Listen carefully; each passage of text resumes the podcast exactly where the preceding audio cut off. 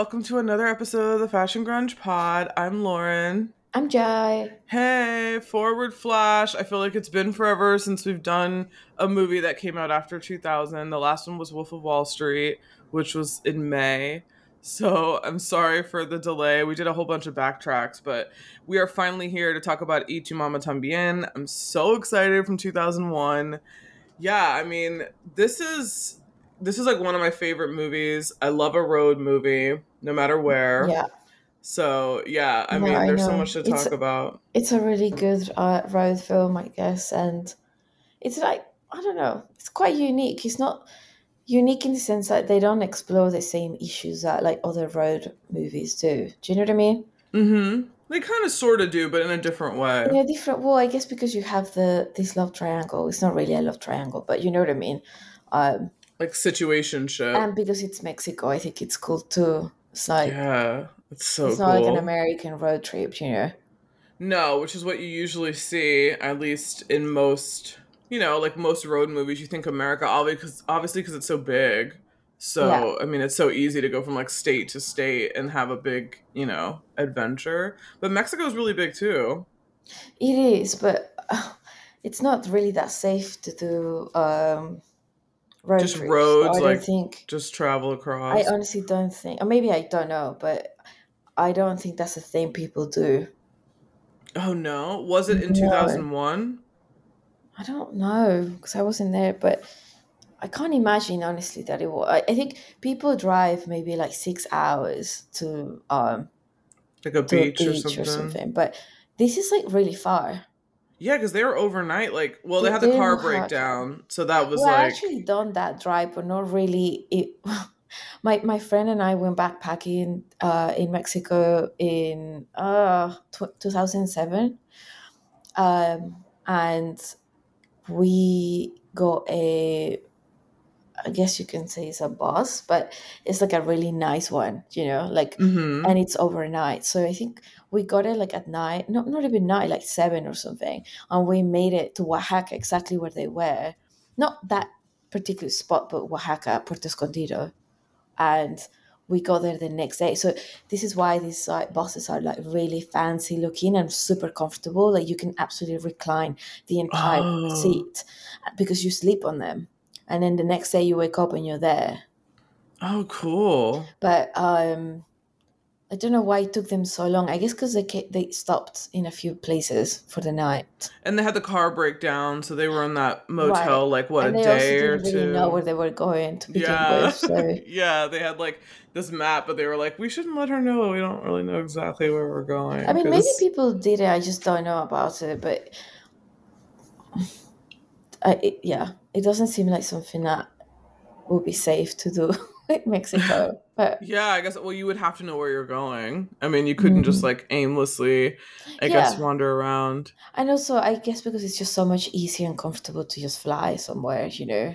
Yeah, you people can fly around. from Mexico City to Oaxaca in like I don't know, um, an hour and a half. So why would you drive for like ten hours? You know? Yeah, I was gonna say it's easy just to fly, and some people just yeah wouldn't take a road trip, especially if you didn't know like what was in between. Mm-hmm, You know, you're like just to be safe, let's just fly. You know, like why not? So that makes sense. But for the purpose of this film, it's so great. Like it's such a, I don't know, it really feels like a you know slice of life kind of thing, where you and it rem- kind of reminds you of certain like adventures that you have in your life that are like these short fleeting things that feel really long at the time. Like Yeah. it feels long at the time like because you see so much of the day. You don't just see like a little bit and then it moves. It just kind of feels like they're there for a long time but then i think the whole thing was like four days or five days? I think it was five days in total. yeah so it, it's But it's a lot but it's not a lot at the same time. Like it just it feels like so much happens like within within all these days which is really cool um this is directed by alfonso Qua- is it Cuaron? Cuaron, yeah. and he did great expectations before this which i've seen bits of but not all of that's the one with ethan hawke and i think you it's uma thurman? It's, it's i have a lot I- i mean a long time ago it's on the list to do Oh, I but really yeah like it. I it's been a actually really like that film. I the soundtrack of that film is so good. Yes, I do know the soundtrack is really good. Yeah. That's on my list to watch. And um after this he did Harry Potter and the Prisoner of Azkaban, which is one of the best ones. It's the third Harry Potter. He's a great director. I Children of Men, which She- I just saw like You I think you were saw for the telling me about first it. time? Yeah, I was telling you to watch it. Yeah, Yeah. I just saw it like maybe a year ago or maybe even less. It was incredible. Like incredible. Oh, he's Um, made so many. It ba- basically is one of the few directors I can think of who's got like a consistent, solid, um, like repertoire or like you know what I Mhm. mean, like yeah, oh, of work totally. because he even obviously as that as a director he's done incredible films like he did Roma and that was incredible Mhm. and Roma reminded me it's nothing like this film but he likes to explore like political and like geographical like um Mexican like climate. Do you know what I mean? Yeah. movies and Roma was pretty much about that too. It's like different like the class system politics um I, yeah I, I like that he's just kind of like a like a smart director. Like he it's not just about like cinematography or like the story. You know what i mean? He, he Yeah. really thinks about the, the subjects that he wants to like um explore in the movies and i, I love it like yeah, I love his directing style. and even as producer as well he's worked on like really cool stuff and um he did the only film i haven't seen is like gravity oh, I saw that in the theater. is it good I I wasn't a I wasn't as big of a fan. I'm glad I saw it in the by Yeah. the trailer so i didn't watch it But I'm glad I saw it in the theater because just the visuals of being in space was better than being at home watching it. But Right. it, it wasn't like anything. I think I was expecting like some of his other films, and it wasn't. It was quite like in one Mhm. area. Like space films are cool, but they, it's really tough because it's like one place. You know, you can't really Yeah. move, so the script has to be or the story has to be really engaging for me to be really right excited exactly about yeah, well it. i mean for me i i find it hard to take sandra bullock like seriously like i feel like if she's in a movie i feel like the movie's gonna be like not great She, I feel like she's really good at comedy, but I don't think she's Exactly, that, that good at drama. exactly Yeah, because she's funny, like Miss Congeniality and stuff. Like she's really funny, and like Yeah, Speed and stuff like saying, that. As a serious act, as in like in a Mhm. serious film, I feel like I can't see her. Do you know, she like got an Oscar. I don't really think that was deserved. for what? The Blind Side. Never seen that. So two, it was like maybe mid two thousands or early tens, Yeah, I'm just like not a fan in general, and I don't really care for comedies or like silly films like that. So I don't. Well, that was the she won the Oscar for like the super drama. Like she was Oh. she was like a um she was a woman who I think she like adopted uh like a young like teenage black guy and it was Hmm. like he was going to like the football team and like she was helping him. It was a very like white savior kind of movie. Okay. Like um but I think I remember I saw bits of it. It's like a it is a, a biography. Like I think it's about the actual Hmm. football player. Yeah, the guy's name is Michael O'Hare, O'Hare, O'Hare, and and uh, he was like, uh, it's like him, I think, and like her and Hmm. like her husband, I think, took him in, and it was like you know about that, but they become his legal guardians. They help him. I mean, it's cool. It's like a cool movie, but I I saw bits of it, but I was like, an Oscar though. Uh, like yeah. I mean, it's one thing to be nominated, fine. She did a great job, but I it wasn't like an Oscar type movie. But Mhm. I don't know.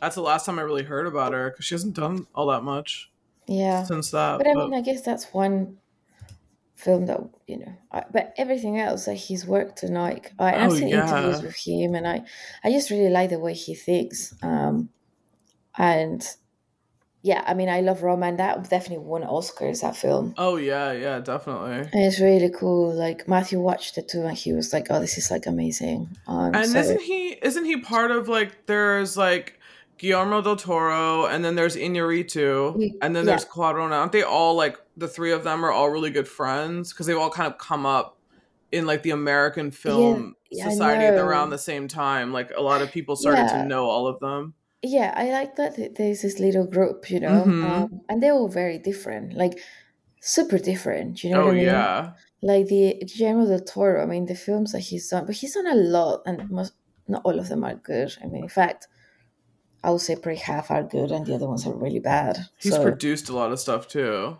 that Yeah. he hasn't like directed, but he just has his name on. And I'm like, Mhm. really? Guillermo del Toro did this? I know, I even yeah. know. yeah, I see his name. I'm like, shit. He's producing everything. I, I love Inarritu um because I love Mm. Amores Perros. I love. I mean, this started my I Gael love- obsession. love Like this, this was like the cal the catalyst to me. Like I think I rented this because obviously I didn't see it in the theater because I think it probably played like in those indie theaters in Mhm. 2001 or 2002 when it came out. I think it came out here in 02, but it actually came out in Mexico in 01. But but I don't I didn't see it in the theater clearly, so I rented it Oh, me then neither, because I, I was in London, so yeah, was it playing there? Probably I, I never, I mean, maybe, but I never heard about I, it. it was so easy to stream, you know? Like, hmm I actually Yeah, didn't even true. a DVD. I got LimeWire.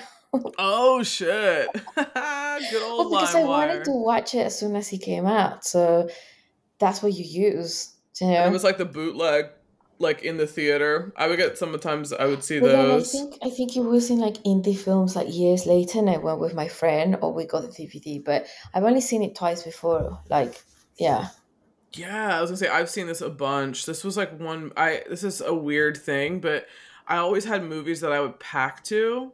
Like I'd put a movie on and I would pack like when I was home for break from college or something. And then that was the movie I'd have on the background as I'm like packing my bag up to go back. And this was one of those movies that I would just put on in the background. Wow. And I just like you know would look up every now and again and I you know I just yeah, so I really remembered it. Like when I was when I even put the DVD in and I heard the DVD menu because it's a Mhm. song, and I was like, oh my god, this is crazy. This reminds me of when it would finish playing, and I- or maybe I fell asleep and then I would wake up and like I'd hear that song on oh the wow. me- on the menu playing. I was like, I I loved this movie. I loved. Gael Gar- Garcia Bernal. I was like watching everything. Then I just started buying all the DVDs because I couldn't like not all of them are available to rent. So I have like a massive Motorcycle Diaries movie poster. I have that Hmm. on DVD and like Amores Perros I got and like Babel. But Babel is on the theater. Once I knew about him, then I would go to like every movie that he was in that we had in the theater. So I was like a big fan girl yeah, Gael. no, I'm obviously same over here. I mean, like I always fancy him, even when I was young, like really young, like ten. Yeah, was he a heart? He was a heartthrob. They both were, right? Diego Luna and so Gael Garcia. Yeah, I was reading that that Diego Luna was, but uh, obviously I don't know because then I moved to the UK and um, apparently he was like a big soap opera guy. Like he was in like on some TV shows, but I, I don't know. The the only thing that I remember is that my introduction to both of them was like like a kid soap opera when in the Oh. nineties, like early nineties. They both were in it, and Diego Luna was like no, he he, he was chubby actually, not very cute. um, but Gael was already like beautiful, you know, and everyone fancied him. I mean, he's he's like four. Is he four years older than us? I think. Let's see. Yeah, I think so. I think it's around four four years. Let's So, see. Yeah, he's forty-four. yeah. He'll be And- forty-five this year. So I, I love him from that. And then when I was in London, I, I read somewhere that he was living there because he was studying some kind of like like yeah, I'm pretty sure he was studying or, or doing drama, like playing uh, in some small uh, bit you know, he was in small play or whatever. hmm So when Amores Perros came out, they actually show that in like this in like really cool indie cinema in London. Oh. It's in like near Leicester Square, and it's like really cool. And I actually went to watch Amores Perros there.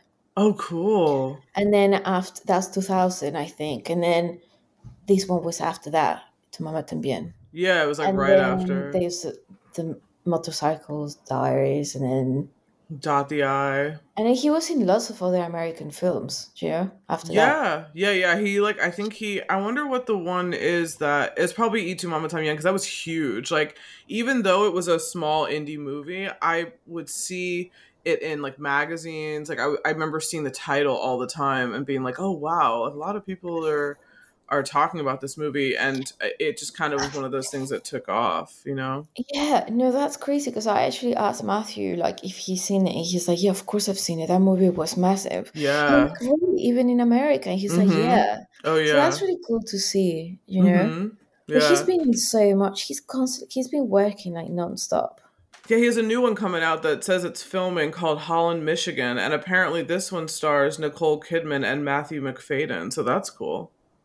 Oh, It's a thriller, so that that should be cool. yeah. Have everything's on strike, so I mean, who knows when? But Yeah, I have seen not everything, but I have seen a lot of the stuff he's been in. Uh, he was in Babel as well. Uh huh. Yeah. There was that other show. There was a show. Something Mozart really in the Jungle. Yes, that one. Yeah.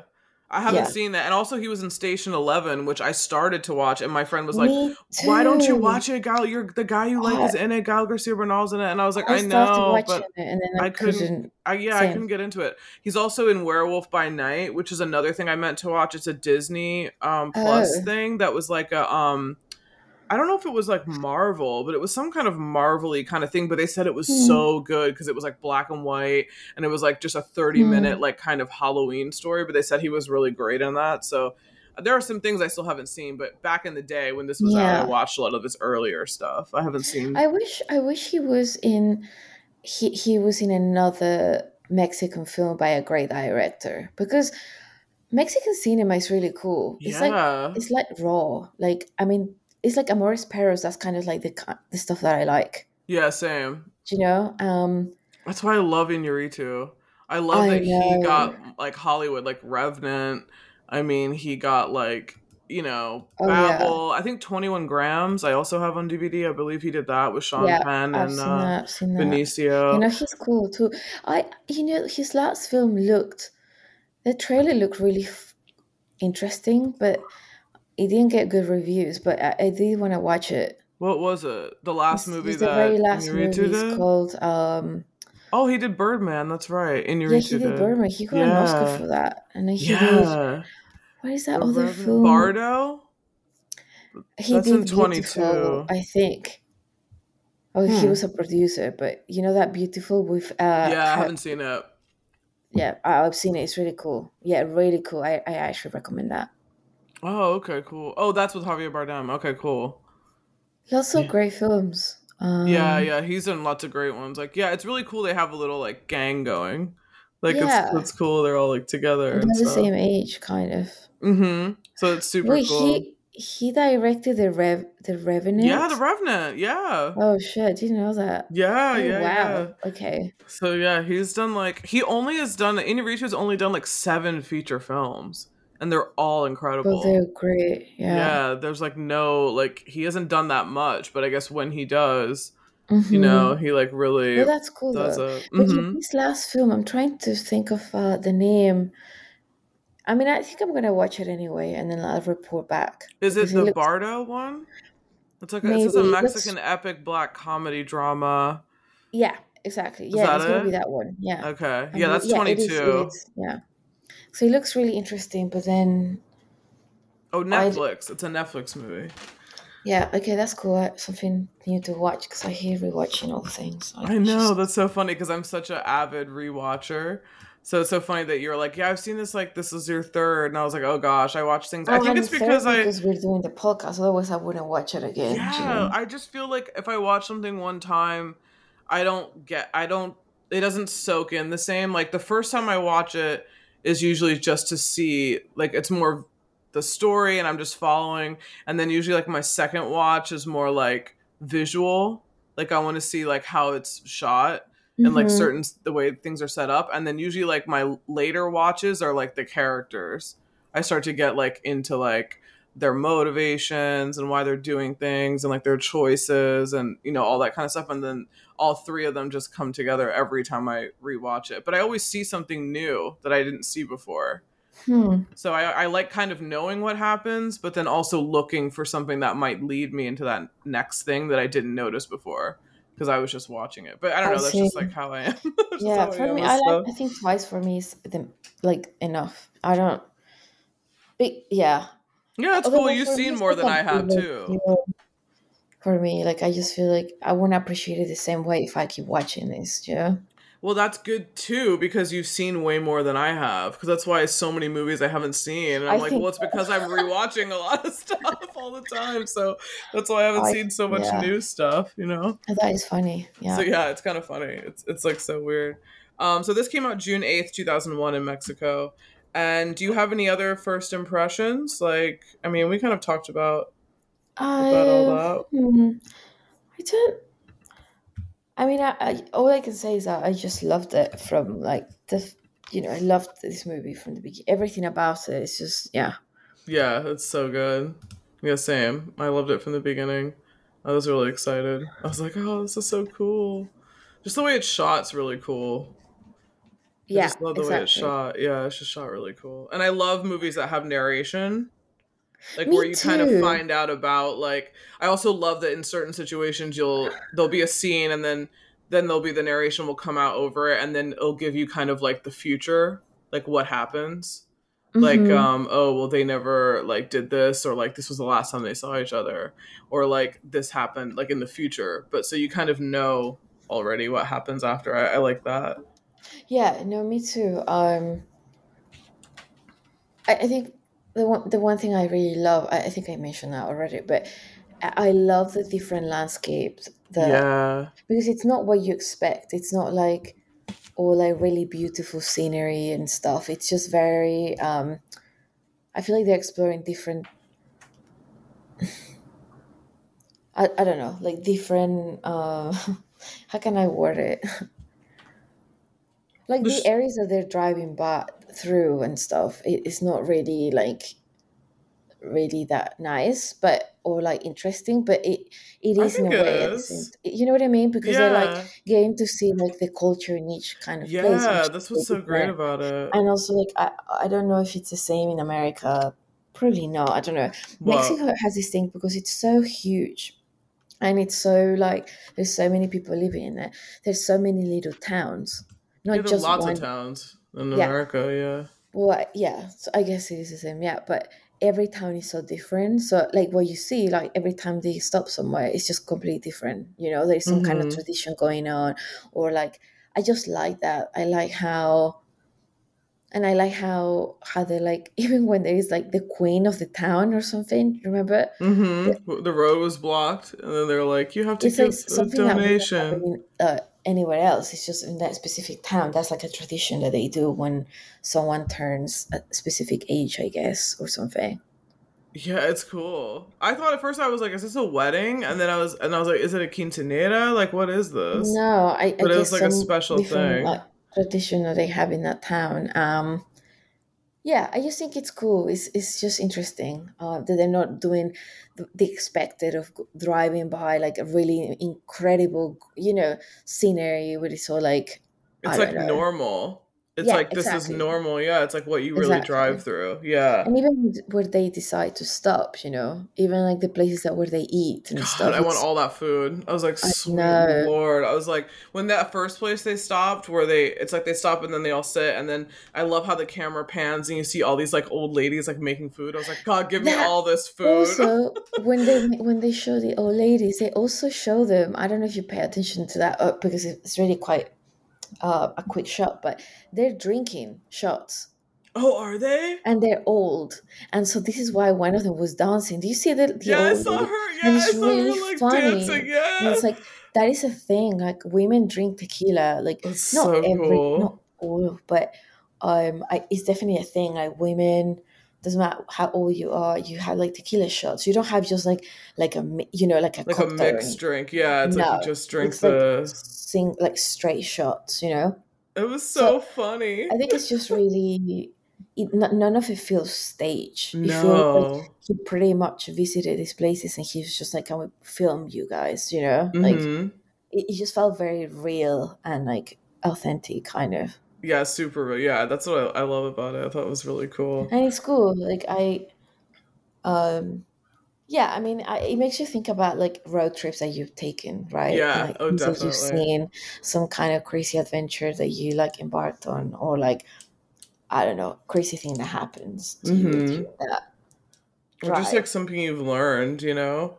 Yeah, That's really cool. I like it. Oh, that was yeah. fun. Um, okay, so behind the scenes, did you dig? Thanks for listening to the Fashion Grunge podcast. To hear the rest of this episode, go check out our Patreon. It's patreon.com slash fashion grunge, and we have 90 episodes up there, including complete series recaps of Freaks and Geeks, My So-Called Life, tons of movies, and just a ton more content, so go check it out. As always, rate, like, subscribe. Please give us five stars on Apple Podcasts and Spotify. And thanks. Bye.